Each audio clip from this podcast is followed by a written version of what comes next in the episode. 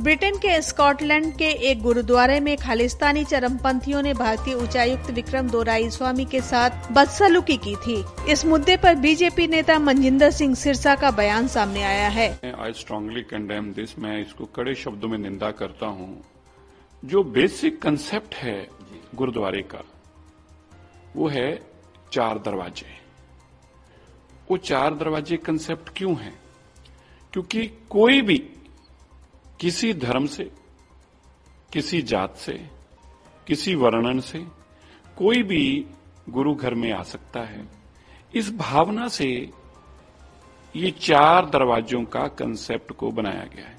उपदेश चौ वर्णन को सांझा। ये सांझा उपदेश है।